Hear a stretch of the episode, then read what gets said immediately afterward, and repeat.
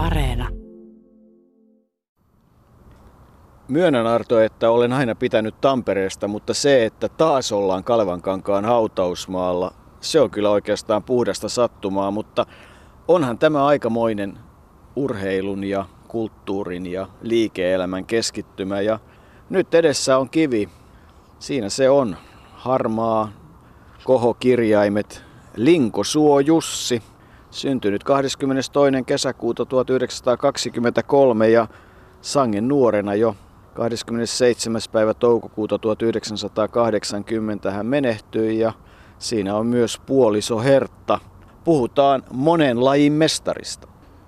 Niin puhutaan, kun sanoit tuosta, että taas ollaan Tampereella, niin tuli mieleen, että kyllähän Tampere on aika vahva kulttuuri- ja urheilukaupunki ollut todellakin. Täällä on kasvanut monenlaista vaikuttajaa ja sen enempää siitä nyt ei kannata ehkä puhua, ettei tamperelaista tule turha ylpeitä, mutta kyllä merkittävästä kaupungista on kysymys. Ja tuo Linkosuo Jussi tuossa, jota, jota kerroit, että olemme tapaamassa, niin hän on alun perin Jarmo Lempäri.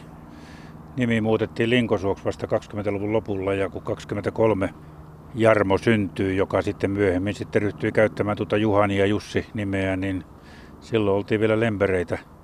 Isä oli jo töissä leipomoalalla ja tuota sitähän sitten leipurihan Jarmostakin tuli tai Jussista, mutta ei alun perin pitänyt tulla. Ei, ja siihen liike-elämään ja kaikkeen mitä liittyy tähän konditoria, konditori, ravintola, kahvila ynnä muuhun kulttuuriin, siihen voidaan palata, mutta periaatteessa ollaan kuitenkin tutustumassa myös urheilijaan, nimittäin jääkiekko maalivahtiin, joka 17 kautena pelasi huimat 62 ottelua, eikös 60 pelata liikassa tänä vuonna vuodessa suurin piirtein, ja niistä 54 maalissa, mutta ei vähäpätöinen noin tilastojen osalta, koska moni saa tulla etsimään maalivahtia, joka on pelannut niin, että on voittanut viisi SM-kultaa, kaksi hopeaa ja yhden pronssin. Ei niitäkään ihan turhan montaa ole. Nauratti, jos tuo ääni tuossa äsken jäi nauholle. Ennen vanhaan joku avasi artikkelinsa hiihtokilpailusta, että helikopteri kierteli kilpailupaikan yläpuolella, mutta nyt ei kilpailupaikasta ole kysymys, vaan Kalevan kankaa hautausmalta. Ja, ja tuota, Linkosuo Jussi on oikeastaan tässä, tässä samassa urheilukes, urheilijakeskittymässä, missä ollaan ennenkin puhuttu, on kolmiloikan olympiavoittaja Vilho Tuulos ja sitten on Järvisen perhe ja, ja tietysti myöskin kauppaneuvos Kalle Kaihari on tässä lähettyvillä, joten urheilukulmauksessa tai urheilualueella tässä jälleen ollaan. Ja jääkiekkoilijasta on paljon kysymys. Kyllä hän oli merkittävä jääkiekkoilija Jussi Linkosuo, jos kohta merkittävä tavallaan mesenaattikin siellä Ilveksen takana, mutta pitkä ura Ilveksessä maalivahtina vuodesta 1942-1959. Tosin loppuaikoina hän ei varmaan enää paljon pelannut, koska parhaimmillaan Ilveksellä oli silloin neljäkin maalivahtia. Maailmestaruuskisoissakin Jussi Linkosuo ehti olla kerran, nimittäin Tukholmassa vuonna 1949 ja silloin alkusarja on ollut maalivahdilla aika kovaa aikaa, nimittäin Suomi teki kolme maalia ja 31 päästi.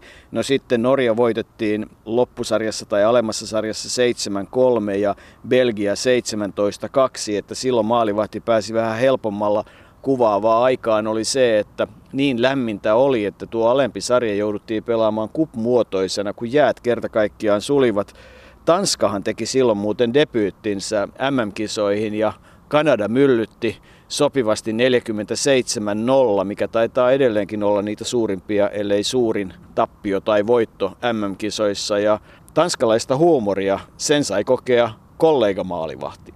Niin, Eero Saarisen meille kertoo. Eero Saarihan on edelleen voimissaan ja, ja kuitenkin Jussi Linkosuon pelikavereita silloin jo 40-luvulla, niin Eero Saari kertoi, että tanskalaiset olivat sitten tuon ottelun jälkeen menneet sanomaan maalivahdille, että se 33. maali meni kyllä vähän liian helposti. Aika julmaa huumoria, mutta huumoria siihen aikaan urheilussa oli ja niinhän Roope Saari, niin kuin häntä kutsutaan, sanoi, että, että siinä vaiheessa kun raha tuli mukaan vahvasti, niin moni hauskuus hävisi. Kyllä näillä veijareilla hauskaa on ollut, se on ihan selvä asia.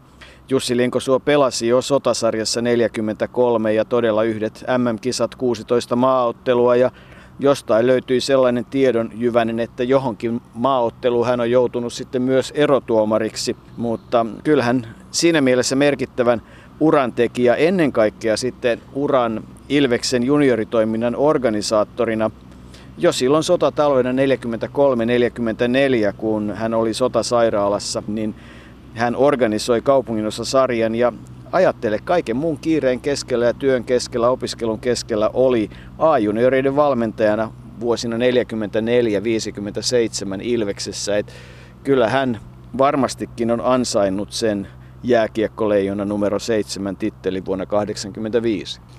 Mä lähtisin tässä vaiheessa vielä vähän, vähän tuota erilaisille teille, kun puhuttiin siitä Ruotsista ja Ruotsissa pelaamisesta, niin nykyisin on paljon puhutaan vähe, seksuaalista vähemmistöistä ja homoliitoista ja tällaisista, mutta kuinkahan moni tietää, että, että vielä 40- ja 50-luvullakin niin homot ajankuvan mukaan olivat aika, aika erikoinen ilmiö suomalaisille. Ja tämä Roope Saari nimenomaan, nimenomaan kertoi meille, että, että hänkin kun Ruotsiin matkusti, niin oli semmoinen tieto vaan, että Ruotsissa on homoja ja, ja hänkään ei tiennyt edes mikä se homo on. Hän kuvitteli, että se on joku ihmeellinen juttu, joka liikkuu vain öisin.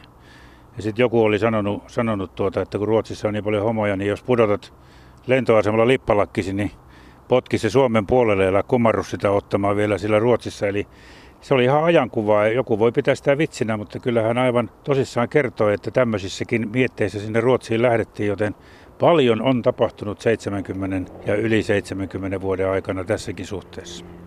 Kyllä, ja aika ankeita ovat olleet ne ajat siinä suhteessa ja ehkä ei niihin tarvitse palata, mutta, mutta Roope Saari niitä asioita kovasti mietiskeli.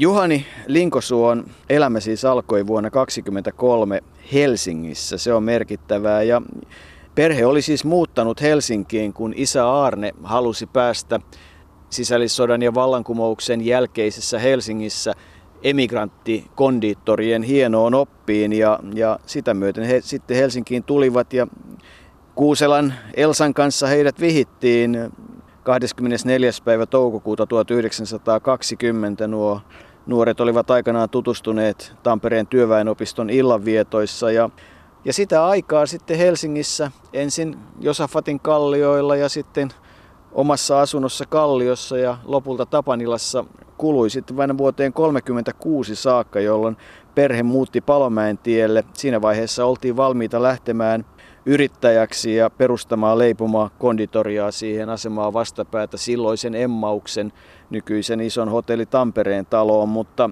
olihan se niin, että yhtä lailla Linkosuon leipomo saattaisi olla Viipurissa, Kotkassa, Turussa tai Jyväskylässä. Tampere oli vissiin kuitenkin aika hyvä valinta, koska, koska leipomo tai koko Linkosuon yritys rypäs siellä sitten lopulta menestyi. Viipuri olisi ollut vähän huonompi valinta, miksei Jyväskylä. Aina tulee mieleen nämä Juuso Valdenin valinnat, mutta ne on tulleet jo Juuso Valdenin kohdalla kerrottua, joten ei puututa niihin. Tampereella kuitenkin Linkosuo menestyy ja siellä hänellä oli monta, monta ravintolaa ja kahvilaa. Hän loi kahvilakulttuurin itse asiassa Jussi Linkosuo.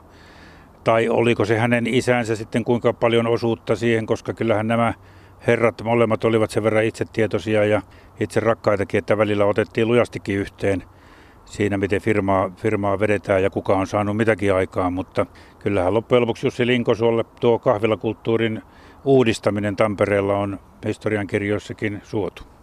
Niin, vuonna 1957 sitten oli se hetki, jolloin Linkosuo Oyn toimitusjohtajan tehtävät siirtyivät Jussille ja siitä alkoi sitten oikeastaan semmoinen modernin kehityksen aika, joka tietysti oli hyvin raskasta, koska 70-luvulla vaikeuksiakin riitti ja ravintolatoimintaa jouduttiin sitten myymään pois ja saneeraamaan aika rankalla kädellä. Parhaimmillaan kai väkeä oli viitisen sataa ja se tiputettiin 300, että se oli myös välillä vähän ruusuilla tanssimista se liiketoiminnan tekeminen, mutta Jussihan oli monilahjakkuus monellakin tavalla.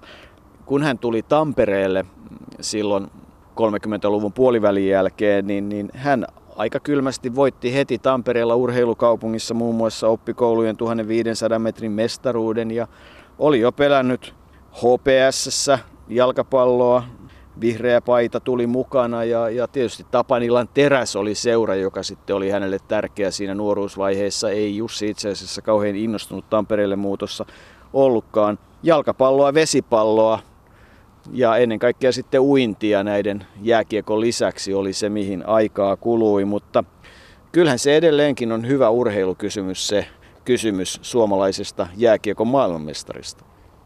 Niin, kuka suomalainen jääkiekkoilija on voittanut ensimmäisenä maailmanmestaruuden, näin kai se kuuluu. Ja oikea vastaus on tietysti Jussi Linkosuo, tuo maailmanmestaruus tuli vain kakun teosta, eli kondiittorimaailmasta, tai niitä tuli useampiakin, neljä kappaletta.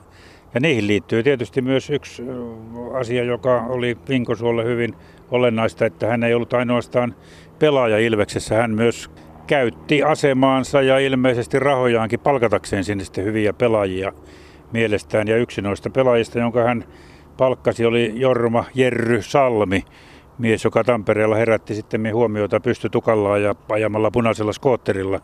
Mutta tämä palkkaaminenhan tapahtui Brightonissa, jossa Jerry oli kokeilemassa ammattilaisena pelaamista Iso, Isossa Britanniassa ja Brightonin siellä paarissa, missä Jerry oli jääkiekkoottelujen välillä vähän laseja kokoamassa ja siivoamassa ja pesemässä, niin siellä Linkosu otti hänen yhteyttä. Oli lukenut lehdistä, että joku suomalainen pelaa siellä ammattilaisjoukkueessa ja Linkosu antoi tai lähetti vähän myöhemmin Jerrylle avoimen lentolipun, että jo heti kun olet valmis tulemaan pelaamaan Ilvekseen, niin, niin ei muuta kuin lentokoneeseen ja Tampereelle.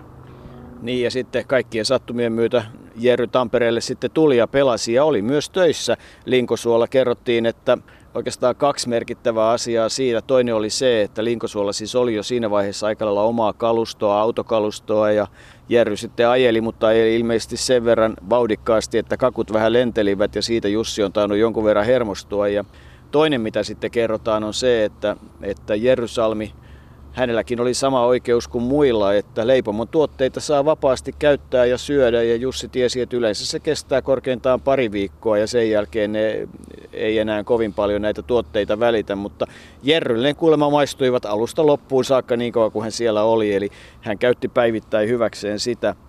Jussi Linkosuo kirjoitti ylioppilaaksi 45 Tampereen Lyseosta, kävi sitten ylioppilas, ylioppilaana merkonomitutkinnon ja oli Helsingin yliopistossa – kunnes sitten tuli se herännäisyys siirtyä kondiittoriksi. Hän tuli leipomoon 48 ja merkittävä vuosi oli sitten 49, jolloin hän oli äh, Wilson Schoolissa Chicagossa ikään kuin leipurin tai kondiittorin opissa. Siihen sukulaiset vaikuttivat, Amerikan setä niin voidaan sanoa. Ja siltä matkalta on varmasti jäänyt paljonkin asioita mieleen, mutta yksi mikä liittyy urheiluun on se, että kerrotaan, että hän näki siellä 16 NHL-peliä ja maalivahteja kuten Proda, Durham, Primsek ja kertoi heistä ja heidän tyylistään Suomeen palatessaan. Eli yleensäkin Jussi Linkosuo on matkoiltaan tuonut paljon konkreettisia tuliaisia, mutta myös ajatuksellisia tuliaisia.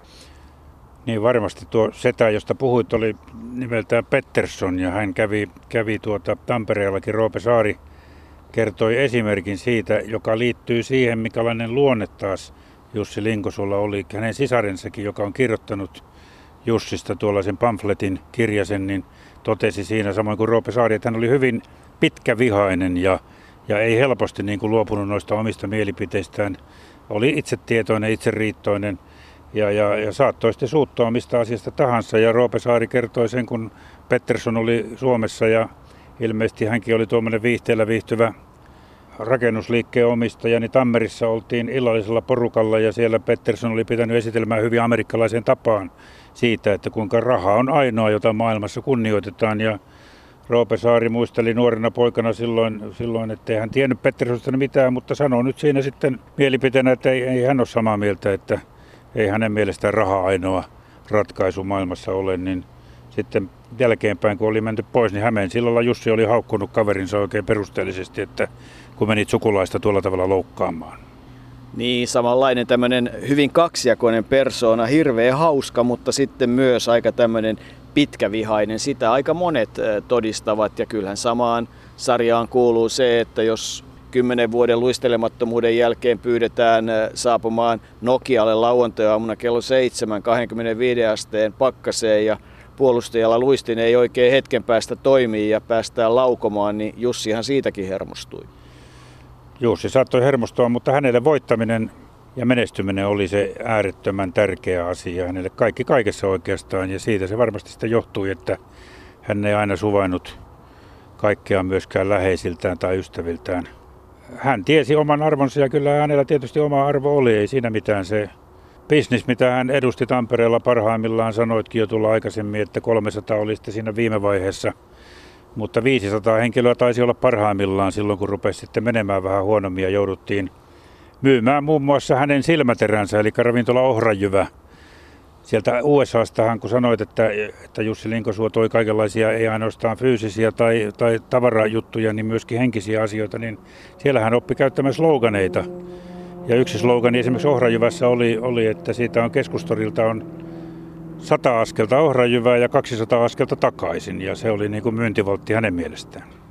Niin, Hämeenkadulta mentiin ja Hämeenkadulle palattiin. Nuoruuteen liittyy tietysti myös sitä aika huimia matkoja. Ihan sivumaine, sivulauseessa todetaan, että että pojat tekivät Tampereelta pyöräretkiä Viroa ja Petsamoa myöten, että on siinä jonkun verran sillä pyörällä sitten poljettu. En sitten tiedä, onko osa matkasta tehty varmasti Viroon ainakin laivalla ja ehkä Petsamoonkin junalla, mutta joka tapauksessa paljon. Ja sota-aikahan oli sitten tietysti oma, kun talvisota syttyi, niin Jussihan oli silloin 16-vuotias ja hän oli silloin ilmavalvonta hommissa ja alokkaana – oli sitten vapaaehtoisena jo 41 Rukajärven suunnalla ja kun viittasin siihen, että 43-44 oli perustamassa sitä talvisarjaa, niin hän 43 tuli kotiin aika hurjan näköisenä, nimittäin naama oli täysin siteissä ja hän oli saanut semmoisen aivan valtavan infektion. Koko naama oli märki ja, ja ne huonot hygieniaolosuhteet tietysti siellä korsumaailmassa ja, ja kaikki mikä siitä johtui. Ja siitä sitten tavallaan jäi se sellainen vähän rokonarpinen iho hänelle. Hän kuitenkin siitä sitten toipui, mutta pääsi sitten sotasairaalaan kirjuriksi sen jälkeen, joten hän oli mukana kokemassa ne, mutta oli myös hyvin tämmöinen maanpuolustushenkinen. Se ilmenee itse asiassa silloin kai nuoret pojat olivat jopa aika innokkaita. Talvisota oli hurmushenkistä aikaa. No nyt tuli mieleen taas yksi juttu, minkä Roope Saari kertoo niiltä Ruotsin reissulta, eli aika hauska ja kertoo tämmöisestä jäynäkulttuurista, mikä kiekkoilijoilla oli, että kun menivät silloin ensimmäistä kertaa Ruotsin laivalla, niin Arne Honkavara oli ottanut salaa tyynypussista pehmusteet pois ja laittanut luistimet sinne tilalle ja Roope oli siinä sitten kaikessa rauhassa nukkunut yönsä ja Arne tietysti vähän harmitti, kun ei mitään reaktiota ollut, niin oli aamulla kysynyt, että et sä mitään huomannut, niin Roopeli sanoi, että en mä ole ennen laivalla mennyt, en mä tiennyt millainen tyyny siellä on. Tuossa vaiheessa Jussin elämään oli sitten jo tullut, mm, oikeastaan jo silloin 43 jälkeen, niin eh, herttapuoliso, Miss Dorotea, taitava laulaja ja avion hän menivät ensimmäinen elokuuta 48. Riitta, Pirkko, Tarja ja Jarmo siitä liitosta sitten syntyivät ja, ja kyllähän siihen liittyy sitten myös yksi osa hänen ehdotonta lahjakkuuttaan, nimittäin musiikki. Isä Arnehan oli jo laulanut oopperan kuorossa, eli lähti töihin aikanaan kolmen neljän aikaa ja, ja tuli sitten myöhään illalla pois. Ja se perheessä se musiikki oli tärkeä asia. Sinne jossain vaiheessa 30-luvulla hankittiin kidekone, siis radioja kuunneltiin ja, ja sitten jossain vaiheessa Jussi kun tuli sodasta, niin sai lomalle, niin sai isän puhuttua niin, että sai rahat haitariin ja sehän on sitten ollut tärkeä osa hänen elämäänsä ja, ja laihtumattomat ja ennen kaikkea minua naurattaa tämä hänen ja Roope Saaren perheiden yhteinen lauluyhtyö Titityyt. Seuralaulukulttuurin ja ulkoilman ruoanlaiton kehittäminen Pohjois-Hämeen talousalueella se oli sääntöihin mainittu ja tarjolla sai olla vain tähteitä. Tämä on ollut ha- ha- ehdottoman hauska asia ja, ja kun otetaan huomioon, ketkä siinä lauloivat, niin, niin kyllä siinä Sami Saaren isä ja, ja Linkosuon Jussi ja hänen puolisonsa, niin olisi varmasti ollut hauskaa olla heidän kanssaan grillaamassa ja laulamassa. Niin, se musiikki veit jalat suusta, niin rupesin tässä miettimään, että mitä minun piti sanoa, niin se musiikkihan tässä oli mielessä, mutta kerkesit taas kerran ensin. Titityyt oli mielenkiintoinen yhtiö ja, yhtiö ja kun sanoit, että tähteitä vain tarjottiin siellä sitten kesämökeillä, missä usein pidettiin kokouksia, niin siihenkin oli oma syynsä, että eivät emännät ryhtyisi kilpailemaan. Niin sen takia ei saanut tehdä mitään kunnon ruokaa. Ja sitten, sitten soitettiin ja laulettiin ja lapsetkin oli monesti mukana ja, ja niin kuin Roope Saari sanoi, että meillä oli pirun kivaa. Kaikkea mahdollista ruokaa liittyvää. Niitä tarinoita tietysti Linkosuon Jussista voisi kertoa vaikka kuinka paljon, mutta Arto, pidätkö mämmistä? Juha Mieto syö sitä kulma ihan älyttömiä määriä, mutta minä olen kerran eläessäni yrittänyt maistaa ja se jäi siihen. Ehkä on syytä kuunnella, mitä Jussi Linkosuo sanoo aiheesta ja sen jälkeen sinäkin varmasti pidät mämmistä. Niin, tämä mämmin asia, se on meille suomalaisille varmastikin varsin arvokas. Siinä on ikään kuin koululaiskielellä voitaisiin sanoa jonkunlaista hohtoa. Sen sijaan ei ole ollenkaan varmaa, että meidän ulkomaalainen ystävämme ihastuu tähän mämmiin. Käsittäisinkin, että meidän isäntinä silloin kun meillä vieraita on, muualta tulee huolella valmistella asiaa, selittää, informoida, että tämä on kansallinen erikoisuus, tehdään niin ja niin ja tarjotaan tällä tavalla. Isännällä on tässä suhteessa velvollisuus. On aivan varmaa, että mämmin valmistuksella on vuosisataiset perinteensä tässä maassa. Tämä voidaan johtaa niinkin pitkälle, kun aikaan, jolloin ohran, rukiin sekä nimenomaan mallastamisen tekniikan hyväksikäyttö tunnettiin. Siihen aikaan oli sokeri aivan suunnaton harvinaisuus. Sehän oli kallista ruokosokeria, jota maahan tuotettiin. Se oli niin sanottu harvain herkku, jota tuskin monikaan saattoi taloutensa saada. Tällöin nämä imelletyt ruuat yleensäkin ne nauttivat suurta suosiota. Se oli lasten suuhun makeata, se oli käyttökelpoista jälkiruokana. Ja uskoisinkin, että juuri tässä on se, mikä on tehnyt mämmin suomalaisessa maalaiskulttuurissa niin suosituksi pääsiäisruuaksi. Vaikkakaan meillä ei ole enää mahdollisuuksia saada niitä menneiden vuosien romanttisia tuohiropposia. Tulisi mielestäni kuitenkin jokaisen perheen äidin huolehtia siitä, että tämä kansallinen erikoisuutemme tarjotaan kotona koruttomasti, mutta samalla arvokkaasti. Mämmit silleen jatketaan Jarmo Juhani Linkosuon elämän pohdintaa. Hänen sisarensa Ritvahan syntyi sitten kymmenen vuotta myöhemmin ja se tietysti oli perheessä ilo.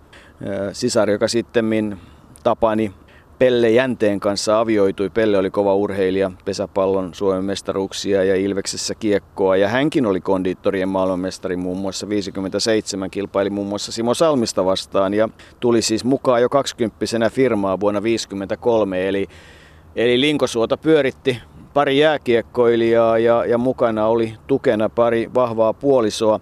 Kyllähän Juhani Linkosuo myös työpaikka urheilun osalta oli, oli vahva, eli hän kannusti Linkosuon väkeä urheilemaan. Ja, ja toinen, mikä sitten on tärkeä asia hänelle, on se, että oli tämä erilainen johtamiseen liittyvä oppi. Eli hän oli myöhemmin nuorkauppakamarin toimitusjohtaja kehitti liikkeenjohdon koulutusta ja siihen tietysti on tärkeää ollut se vuosi 64, jolloin hän parin kuukauden aikana sai olla Yhdysvalloissa ja keräsi lisää koulutusmateriaalia nimenomaan tätä työpaikkakoulutusta silmällä pitäen. Ja kyllähän ne Kyttälän akatemian kahdeksan kohtaa, ne ovat olleet tärkeä osa varsinkin myös Linkosuo ja monen muunkin kehitystä.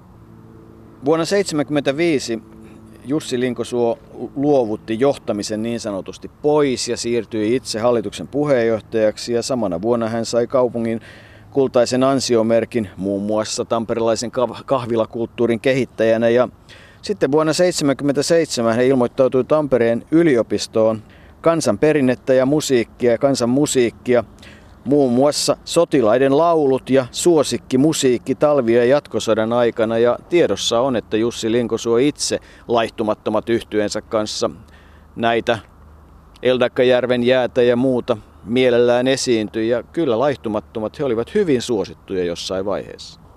Kyllä olivat, kun puhuit tuosta no, Eldakajärven jäät ja muut, niin hehän oppivat saksalaisilta paljon noita lauluja siihen aikaan. Ja siitä tuli tässä mieleen, että olen jostain lukenut ja tässähän se on siitä, miten miten tuota, niin hän oli mukana niin sanotuissa Karjalan kisoissa Karelien Spiilessä. Ja sieltä hän kertoi sitten tuota, aika kovan kilpailusuorituksen. Hän kertoi näin, että olin ilmoittautunut hyväkuntoisena jalkapalloilijana, uimarina ja miksipä ei hyvä keuhkoisena juoksi ainakin 25 kilometrin täyspakkaus Marssiin. Kääntöpaikalla 12,5 kilometrin päässä erässä Nova ja Tiiksan kylässä oli väkeä aika paljon. Oli lottia, korkeita upseereita, saksalaisia sotapäälliköitä ja sitten oli eräs ylikersantti suku nimeltään Määttä, joka innostui kovasti siitä, että, että olin keularyhmässä kolmen saksalaisen alppijääkärin kanssa. Alppijääkärit olivat tunnetusti kovakuntoisia sotilaita. Määttä juoksi pitkän matkan vierelläni, vaikka kuuluikin yleisöön ja huuki hoki koko ajan Jussi Jumalauta, kylhää siihen näälyöt, kylhää siihen näälyöt. Ja niinhän mies sitten lönkii. Jussi oli kova urheilija, mutta sitten myös kova urheiluvaikuttaja myöhemmin. Hän keräsi muun muassa Ilveksen historiaa ne 15 ensimmäistä vuotta siitä, kun Niilo Tammisalo, Tammari, Nipa oli seuran perustanut ja, ja kirjoittikin niistä oikeastaan jonkun verran tarinoita. Ja, ja sitten oli mukana tietysti takkuturkkien perustajina, eli vanhojen Ilveksen, Ilvesläisten yhteisön perustajana. Oikeastaan se kai sai syntynsä suurin piirtein silloin, kun Jussi täytti 50 vuotta, elettiin siis vuotta 73. Ja kyllähän merkittävä osa Juhani Linkosuota liittyy siihen, että Tampereella on komea museo, eikä varmaan ole yllätys, että se on jääkiekkomuseo. Kalervo Kommela siitä meille kertoi siitä alkuvaiheesta, eli, eli miten he rupesivat Kimmo Leinosen kanssa suunnittelemaan tuota museota silloin, kun oli Jääkiekkoliiton 50-vuotisjuhlat. Ja siihen sitten kerättiin muutama, kuten Kummola sanoi, vanha herra mukaan suunnitteluporukka, eli Arne Honkavaara, Harri Lindblad, Jussi Linkosuo ja Usko Teromaa. Ja myöhemmin hän sitten Tampereella kutsuttiin sitä museo Honkavaaran museoksi, kun Arne jäi eläkkeelle ja rupesi sitä museota innokkaasti pitämään, mutta alun perin, niin kuin Kummolla sanoi, niin olihan se meidän nuorempien alulle panema juttu ja hän Kummolla väitti, että hän on kerännyt siihen rahatkin ja sen, ainakin sen alkupääoman. E, kun oli sitten semmoinen edeltävä kokous sitä museo perustettaessa, niin se on aika hauska tarina, koska Jussi Linkosulla oli sellainen luulo, että joudutaan ottamaan velkaa. Eikä hän liikemiehenä nyt ihan heppoisin perustui halunnut velkaa ryhtyä ottamaan ja, ja hän ajatteli, että hallitus joutuu laittamaan nimensä papereihin.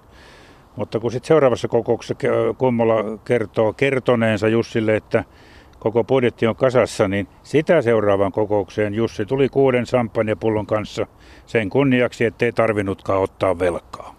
Niin, se oikeastaan Aarne isä jo aikanaan teki kaikki hankintansa niin, että mitään velkaa ei otettu, se on tarkasti selvillä. Mutta että kyllä Juhani Linkosuo, siis armoton maalivahti, viiden mestaruuden ja maaotteluiden ja MM-kisa maalivahti, kovan luokan muusikko, loistava puhuja, esitelmöitsijä ja hauskuuttaja.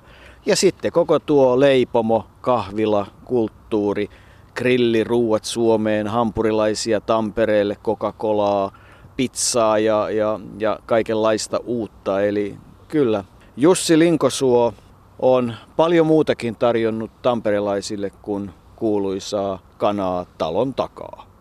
Kyllä, ja hän sitten lähti hyvin nuorena.